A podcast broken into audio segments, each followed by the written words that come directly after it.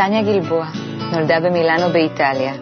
בגיל שנתיים היא עולה עם משפחתה לארץ והם מתמקמים בסביון. היא אדריכלית בוגרת בצלאל ועסקה בתכנון עירוני, אדריכלות ועיצוב פנים. כיום היא בתחום הנדל"ן, נשואה לרון, אימא לילד, ולומדת מזה כשש שנים את חוכמת הקבלה. נופים רחוקים, חיות ואנשים, עולם נעלם, קצת שונה, לא רגיל, רוצה במיוחד שנהיה אליו דומים. שלום, טניה. שלום. הייתי רוצה היום ביחד איתך לבחון את אותו תהליך שעברת עד שהתגלתה לך החוכמה. ו- וגם איך ידעת לזהות שאת רוצה את מה שיש לחוכמה להציע לך, אוקיי? אז נתחיל מהשלב של הדומם.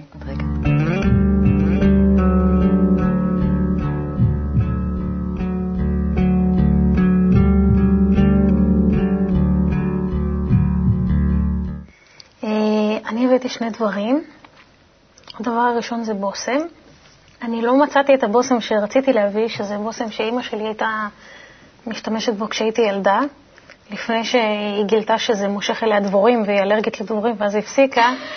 אה, הבושם משך אליה דבורים? כן. והיא... זיכרון ילדות מאוד חזק שיש לי זה שהייתי יושבת על השטיח בחדר שלהם בערב כשהייתה מתכוננת לצאת אה, עם אבא שלי לאירועים. והיא הייתה הדבר הכי מושלם בעולם בעיניי. פשוט כמות ההערצה שהייתה לי אליה, עם האודם והבגדים וכל העילה הזאת, היא היא פשוט נראתה לי כליל השלמות. אה, ויש כזה צד בילדות שלי. ובך? אה, של כל העניין הנשי, של אה, מאוד, להתקשט. מאוד, עד ולהתפתח. היום. פחות איפור, אבל אני... מאוד חשוב לי אסתטיקה. אני מאוד רגישה לזה, זה ממש בדמי, וחשוב לי שדברים ייראו טוב ויהיו מושלמים ובלי פספוסים. זה, זה כיף או שזה גם קשה? זה, זה קצת עונש. כן, את מרגישה שנשים ככה אולי גם נענשו בכל הקטע הזה? אני חושבת שקצת, כן, אבל, אה, אבל זה גם כיף מאוד גדול הרבה פעמים.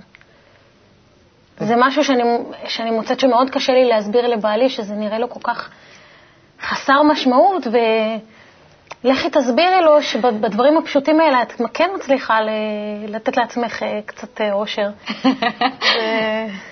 אז גם את החפץ השני את הבאת אה, עגילים. נכון, זה אבל... גם משהו מאוד נשי. נכון, אבל אלה דווקא מ... זה מקום רגשי אחר. אלה הגילים, הם לפחות בני 50 שנה, זה הגילים שהיו. שייכים, כן. מדהימים. אה, הם היו שייכים לסבתא שלי.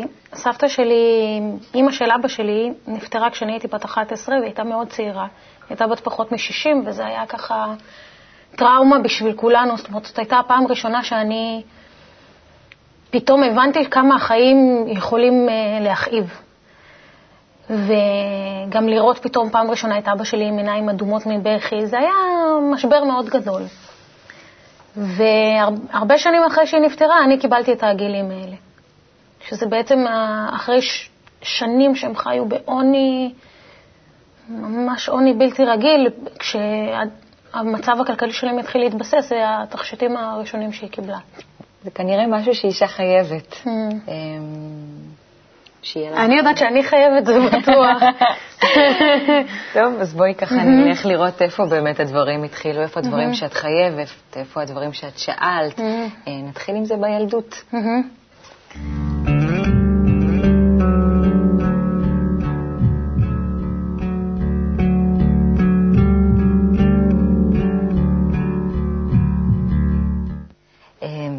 השם שלך את כותבת עם ת'. נכון, טניה עם ת'. נכון. איך קיבלת את השם הזה? אמ, כשנולדתי באיטליה, היה מאוד אופנתי, שמות עם אה, צליל ככה רחוק, צרפתי או רוסי, והם מאוד רצו לקרוא לי טניה, פשוט כי הם אהבו את השם, אבל היה להם חשוב לצקת לזה איזשהו תוכן יהודי, כי הם היו מסורתיים. ואז בא אליהם איזשהו רב ואמר להם שתכתוב את זה עם ת'. ואז אה, זה כמו נתנאל, זאת אומרת שאלוקים כן. נתן אותה. טניה, כן, טניה. איפה גדלת? איפה? מה הייתה האווירה? אני, מצד אחד, מבחינת המצע, זאת אומרת, מבחינת מה שקיבלתי בבית, באמת שגדלתי כמו נסיכה במלוא מובן המילה. זאת אומרת, אה, גם מבחינה פיזית וחומרית וגם מבחינה של מה שנתנו לי רגשית, ההורים שלי, שיהיו בריאים, קיבלתי הכל, באמת. אף פעם לא היה חסר לי כלום, ותמיד גם אה, נתנו לי להרגיש שאני מושלמת בכל המובנים. אה, ומהבחינה הזאת גדלתי באיזושהי אידיליה. אני לא זוכרת שהייתי צריכה, כמעט לא הייתי צריכה לבקש שום דבר, חוץ מאשר בקשות מטורפות כמו סוס לבן, הייתה לי תקופה שהייתי מבקשת כל יום שיעשו לי בחצר אה, עורבה עם סוס לבן, או כל מיני כאלה. אבל אה, מהבחינה הזאת הייתה אידיליה. אני בפנים לא הייתי מרוצה, זה לא עזר, אבל, אה, אבל מבחינת... למה היית מרוצה? קשה לי מאוד להגיד, זה כאילו, אני לא... עד היום אני לא רואה שום סיבה לזה. מה שאני יודעת זה שיש לי זיכרונות מילדות מאוד מוקדמת, גיל חמש-שש, שאני מסתובבת בחצר האחורית של הבית של ההורים שלי, ואני מסתכלת על השמיים, ואני מסתכלת על הצמחים, ואני פשוט מלאה בצער עמוק כזה, כי אני לא מבינה לאן אני הולכת ובשביל מה כל זה קיים. וזאת אה, תחושה שליוותה אותי מגיל מאוד צעיר. אה, בערך בגיל 11 ככה, אז תיעלתי את זה למקום שהוא כביכול יותר יצירתי. התחלתי להתעסק באומנות, לצייר, והייתי מנגנת. אה, אבל ממש, אה, ממש שאלות על החיים, הייתי שואלת, אבל ברמה פילוסופית. איך למשל? הייתי שואלת שאלות חברתיות למשל, אני זוכרת שבערך בגיל 11 חשבתי לעצמי, למה אנשים נותנים דברים אחד לשני? וניסיתי להשוות בין אנשים טובים לאנשים רעים, ועברה לי מחשבה כזאת, שאמרתי לעצמי, כל מה שכולם עושים, גם הצדקה, כי למדתי בבית ספר דתי שמחנכים אותנו לעשות והכל, פתאום הייתה לי תחושה מאוד מאוד חזקה שכולם מסביבי עושים הכל רק למען עצמם, ולא באמת אחד בשביל השני. ו... אה, אבל לא הצלחתי לקחת את זה לשום מקום, ואני חושבת שעם כל המאמצים גם לא היה מי שייתן לי תשובות מסביבי. כן, אפילו שגדלת באמת בבית דתי ולמדת בבית ספר דתי. היהדות האורתודוקסית היא מסגרת נהדרת, כי לא, אתה לא גודל סתם ככה באוויר, אתה גודל עם, עם ערכים בסך הכל. אבל היא יכולה, לי לפחות, היא הייתה מסוגלת uh, לתת מענה רק עד גבול מסוים. זאת אומרת, יש נקודה מסוימת שממנה והלאה היא כבר לא נותנת מענה, בגלל שהיא, בנשמה היא לא תעסוק. וכשהנשמה שלך צמאה, אז מה אתה עושה? מה את עשית? אמרת לי שהיית מרדנית. מאוד. זה בעקבות השאלות האלה. מאוד. הייתי, מצד אחד הייתי תלמידה מצטיינת, וממש היה מאוד קשה לפתוח עליה את הפה, כי הייתי, את יודעת, מביאה כל הזמן מאיות הביתה. אבל uh, מצד שני, הם לא כל כך ידעו איך לאכול אותי, המורים, כי הייתי מגיעה עם, לבושה בשחורים, עם uh, נעלי צבא. לבית ספר דתי? כן. ואחר כך עם הפירסינג וכל השיער הצבוע וכל העסק הזה, ולא כל כך ידעו איך לאכול אותי בבית ספר. איך את הסברת את זה לעצמך? חיפשתי להרגיש שאני מיוחדת, להרגיש שאני שווה משהו, להרגיש. שיש משמעות למה שאני עושה, שאני לא סתם שטנץ כמו כולם. זה שיגע אותי, השטנץ הזה. שכולם באותו מסלול, אותו דבר, חושבים אותו דבר, עושים אותו דבר, זה הטריף אותי. אמ, תראה, אני לא שמחה, אני קצת במבט לאחור, אני לא מאחלת לעצמי שהילדים שלי יעבירו אותי דרך מה שאני העברתי את הורים שלי. אבל אה, מצד שני, תשמעי. זה מה שאת עברת. כן. את זוכרת, יש לך איזה זיכרון חזק מאותה תקופה מהילדות? אני זוכרת שלפעמים הייתי נתקפת, זה לא, לא זיכרון מסוים, אבל אני זוכרת שלפעמים הייתי נתקפת אה, עצבות מאוד גדולה, והייתי יושבת ומתחילה פשוט לבכות ולבכות ולבכות, ולא הייתי אפילו יודעת למה. ואני זוכרת שאימא שלי מאוד ניסתה לעזור לי, אבל אה, למה אתה לא שמח כשיש לך הכל, כשיש לך הורים שאוהבים אותך ואתה לא, לא חסר לך שום דבר, ואתה מוכשר ואתה אינטליגנטי? בגלל זה היה העצב? הייתי עצובה מזה שידעתי שאני מרגישה שאני לא נמצאת במקום שבו אני רוצה להיות. ידעתי שאני צריכה להיות במקום אחר, אבל לא ידעתי איפה כן. בצבא את משרתת במעון... שירות לאומי. אה. בשירות לאומי. בשירות לאומי היית במעון יום פסיכיאטרי. כן, זו הייתה חוויה...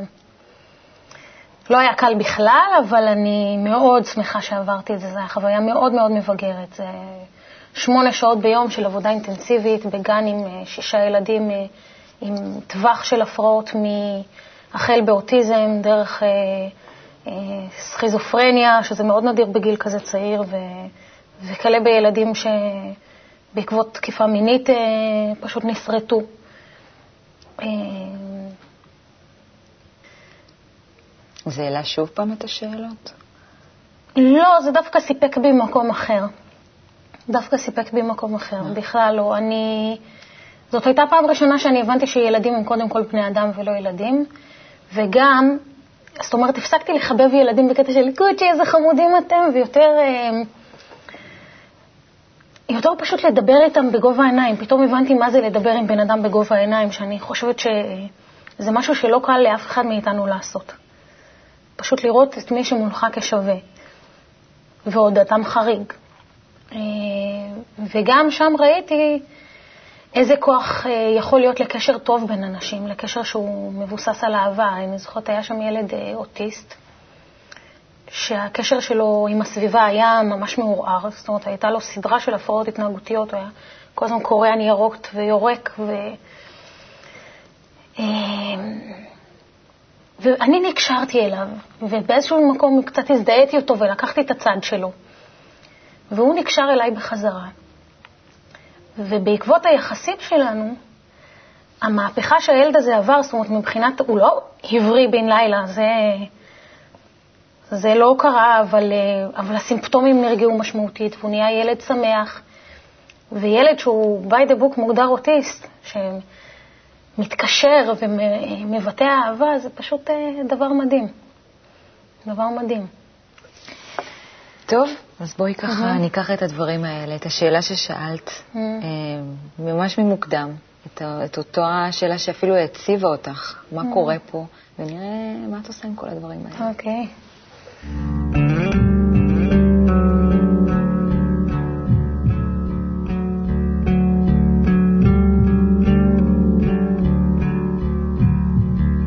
מה קורה לך אחרי תום השירות הלאומי?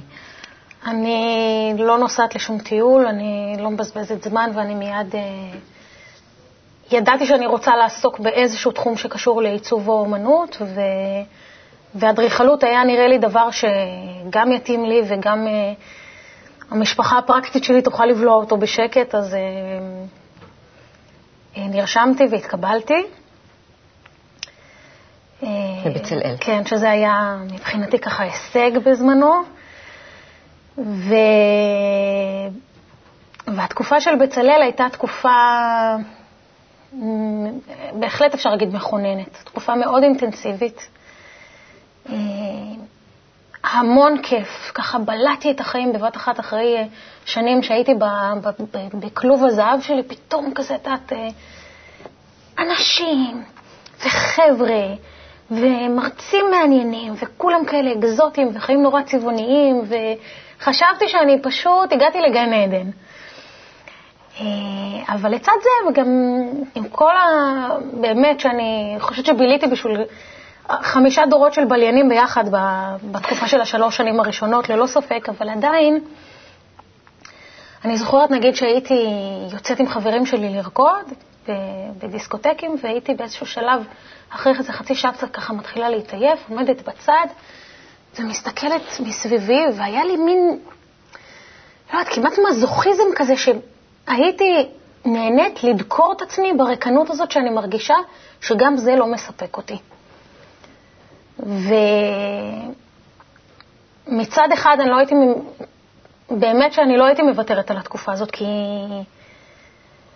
היא נתנה לי כאילו לעבור במזורז המון, להרגיש ש... שטעמתי מהחיים ועכשיו אני יכולה להתקדם הלאה. וזה היה לי מאוד חשוב. אה, אבל גם שם הריקנות מלווה. היא לא, היא לא עזבה אותי. חשבת שתמצאי אותה בתוך האומנות? זאת אומרת שתמצאי שם אה, פתרון, איזושהי תשובה לשאלה, דרך האומנות, או שהאומנות... כן, בהחלט חשבתי, וגם בבצלאל הם אה, מחנכים אותך לחשוב ככה. זאת אומרת, זה לא, זה לא סתם ללמד אותך לשרטט ולעצב. הם, זה, אתה בשליחות לעולם של להגיד משהו עם, ה, עם מה שאתה עושה, עם האדריכלות שלך, עם האומנות שלך. אנחנו כולנו שם הסתובבנו חדורי אה, הרגשה שאנחנו עושים משהו מאוד חשוב. אה, והרגשת שאת מבטאת את המקום הזה דרך היצירה? באופן חלקי. לקח לי הרבה זמן עד שהצלחתי, כי הייתי מאוד עסוקה ב... בלהצטיין. Mm. וזה מפחיד שזה מה שהייתי רגילה לעשות. זאת אומרת, ידעת לספק את המקום המצטיין ופחדת להביא את המקום הזה? לא שפחדתי, לא, לא הייתי כל כך מודעת, אבל הרגשתי שאני מקבלת שם סיפוק רק חלקי שהוא יותר סיפוק מיידי, ופחות משהו שאני מרגישה שהוא מרגיש לי ארוך טווח. מצד אחד, אני לא יכולה להתכחש לזה, זה חלק ממני, זה הטבע שלי. כמו שאני אישה ואני צריכה להיות אימא, באותה מידה גם אני צריכה, יש לי איזה משהו, לא יודעת אם, היום לא קוראת לזה יצירתי, אני קוראת לזה בשמות אחרים, יש לי משהו שאני צריכה לבטא. אני צריכה להוציא דברים מהכוח אל הפועל, ואני צריכה לראות דברים שממשהו ש, שיש רק רכיבים, נוצר עולם. יש לי את הצורך הזה. אה,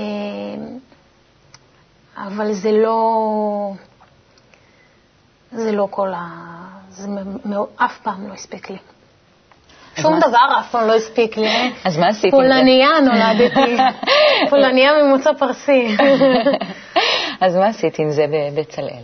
עם זה שאת מגלה שאת עוקצת את עצמך בתוך הריקנות הזו, והיא עוקצת אותך ואת עוקצת אותה בחזרה? אני זוכרת שבאיזשהו שלב, בערך לקראת סוף הלימודים שלי, איזה לילה אחד הסתובבתי בירושלים באוטו עם חברה, ואני זוכרת ממש כאילו זה היה אתמול בחושך בירידות, ואני אומרת לה, כאילו מישהו תפס אותי עם נבוט והרביץ לי על הראש. אני אומרת לה, תשמעי, אני מרגישה היום שנמאס לי כבר לשחק משחקים, אני רוצה כיוון בחיים. אני רוצה לחיות עם משמעות, אני רוצה לחיות עם, עם דרך. פשוט חיפשתי, רציתי דרך. ובמקביל, אבל לא שקישרתי בין השניים, גם נכנסתי ג'וק שאני צריכה ללמוד קבלה. לא ידעתי מה זה קבלה.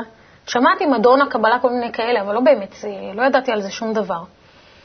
ואז עשיתי כמה ניסיונות, ועשיתי סדנאות עם חברים בבית של כל מיני דברים שממש לא דגדגו לי את קצה השרוול של הצורך שלי בסיפוק. ו... ואז באה אליי חברה, אה, ליסה, שהיא זמרת, ותפסה אותי ואמרה לי, טניה, עזבי אותך מכל השטויות האלה, אני אקח אותך לשיעור אה, שנקרא בעקבות הלב, במכללת מהות, מעביר אותו בן אדם בשם גלעד שדמון, ולילה אחד, יום חמישי בלילה, היא לקחה אותי לשיעור, זאת הייתה מכללה של רפואה משלימה ודברים בתחום הזה. אני יצאתי משם ובכלל לא הבנתי מאיפה זה בא לי.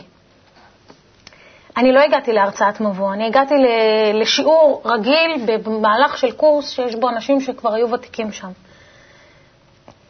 אבל משהו בחומר שהוא העביר ובתכנים שהוא העביר, שאני שנים מרגישה שמצד אחד אני, היהדות חשובה לי, ומצד שני המסגרות שמהן אני באה, הן לא מספקות אותי.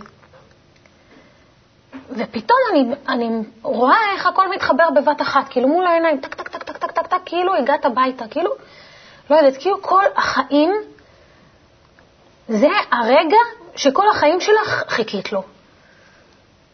עכשיו, אני לא יכולה להגיד שהייתי מוצפת אושר, אני יצאתי משם, ויצאתי לרחוב, ולא ידעתי מה לעשות איתם עצמי. אמרתי לעצמי, עכשיו אני אלך הביתה, אני לא יכולה להתניע את האוטו וללכת הביתה, זה פשוט הלם אה, כללי של המערכות. זה היה באמת דרמטי. וואו. וזה הלך ונרגע אחר כך. באת, המשכת לשמוע שיעורים? נכון, המשכתי להגיע פעם בשבוע, אבל uh, במשך שנה שלמה הייתי רק יושבת בצד ושותקת, בקושי אפילו שואלת שאלות. מגיעה, יושבת, מקשיבה והולכת. מה, זה היה שלילי כל כך? לא, לא שזה היה שלילי, אבל uh, פחדתי שזה ישאב אותי פנימה. בגלל שהחוויה הראשונה הייתה מאוד עוצמתית, הבנתי שכאילו נגמר ה... לשחק משחקים מבחינתי, זהו, הסתיים. Uh,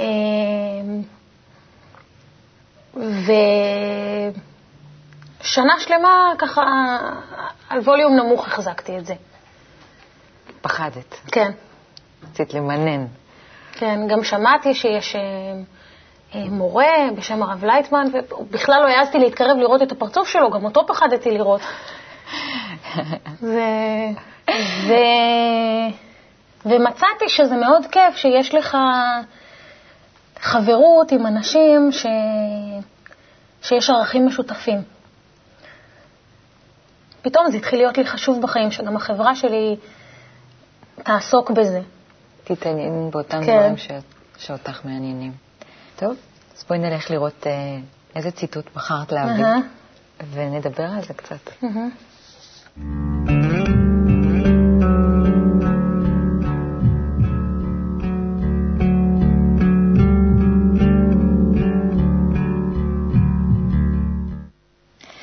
תנאי הג' מתוך ג' תנאים בתפילה, מאמר מספר שמעתי, שאם לא יעזור לו, טוב לו מותו מחייו, שעניין תפילה הוא אבודה שבלב, שעד כמה שהוא בבחינת אבוד, כך גודל התפילה. מהמם. זה ממש המשפט הראשון מהתנאי הג'. מהמם.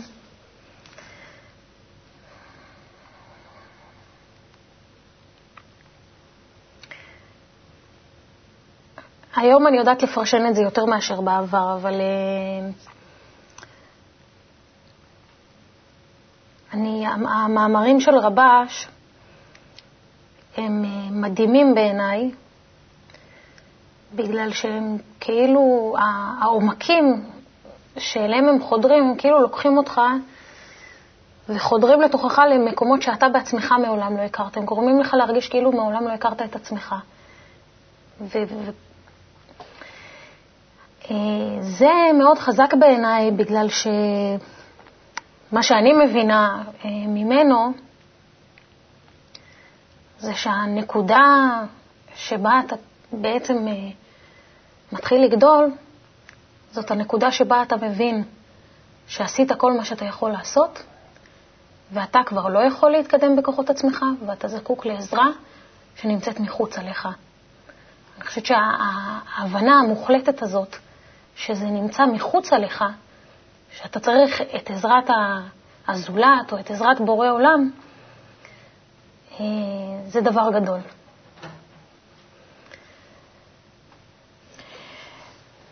מה זאת הדרך הזאת בשבילך? קודם כל, היא נותנת לי, היא יוצקת משמעות לחיים שלי. אני אדם שזקוק למשמעות. אני צריכה לדעת בשביל מה אני קמה בבוקר. אני לא יכולה לחיות בלי מטרות. אה, וזה שיש איזו מטרה גדולה מעל כל מה שאני עושה, זה נותן הרבה כוח. אה, מעבר לזה, זו גם דרך חיים של המשפחה שלנו.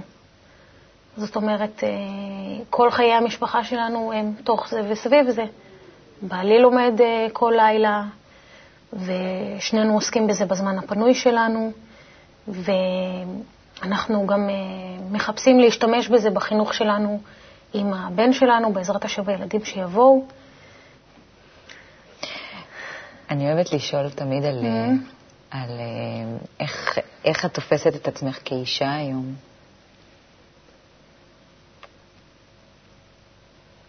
אולי מאותו, מאותה נקודה שבה הסתכלת על אימא, והיא הייתה התגלמות כל הנשיות בעינייך. אני, אני במשך שנים התנגדתי לנשיות הזאת, והמודלים שלי היו מודלים של קריירה ו... וגבריות וכל מיני דברים כאלה. כאילו, למרות שהייתי מאוד אישה ומקושטת וזה, אבל אה, היה לי קשה להעריך את, ה... את הדרך שאימא שלי בחרה, של אה, לוותר על לימודים ולוותר על קריירה ולגדל אותנו. וביום שהבן שלי נולד, זה התהפך 180 מעלות. הבנת אותה. אני הרבה יותר מעריכה אותה היום. אני, אני חושבת שברמה של הטבע ושל ה, של הגוף, אה, בשביל באמת להרגיש מה זה להיות אישה, את, את צריכה קודם כל להיות אימא, כי יש בזה משהו כל כך, אה, כל כך טוטאלי, כל כך... אה, זאת הגשמה עצמית ברמה שבחלק הפיזי של החיים שלנו, אני לא חושבת שיש יותר מזה לאישה. אבל יש מעבר לזה. יש גם את הרמה של אישה כשותפה לדרך של גבר, ומשלימה אותו והוא משלים אותה בחזרה, ודוחפת אותו להתקדם במה שחשוב בעיניה. יש mm-hmm. עוד איזשהו רגע ככה מרגש מהתקופה הזאת אה, של הלימודים, שאת ככה זוכרת אותו?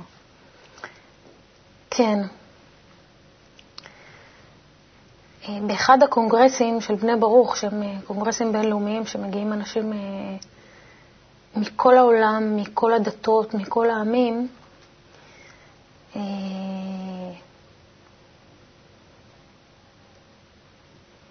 היה רגע אחד שלכמה דקות כאילו...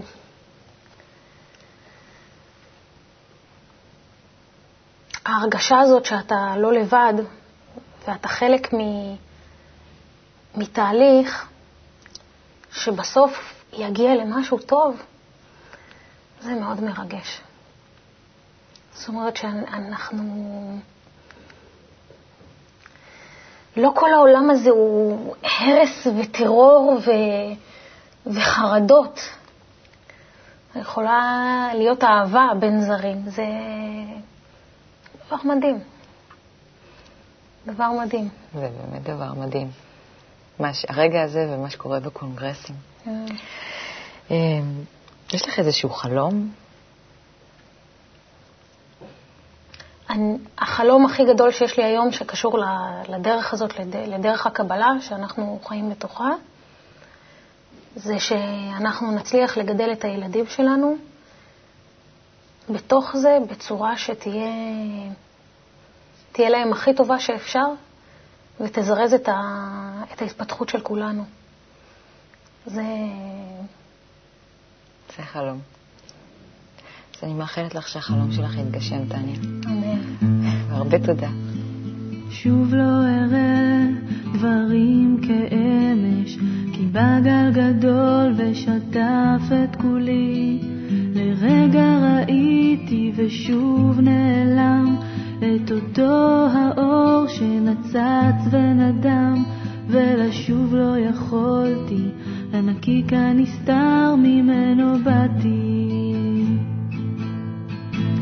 כי נפרס לפניי עולם שלם, אמיתי עד כאב ולגעת רציתי, ובפרוץ שמחתי שלה כה חיכיתי, ידעתי דמעות ישטפו את פניי, ולא יהיה בזה די, כי שאלה הייתה בי, וביקשתי תשובה.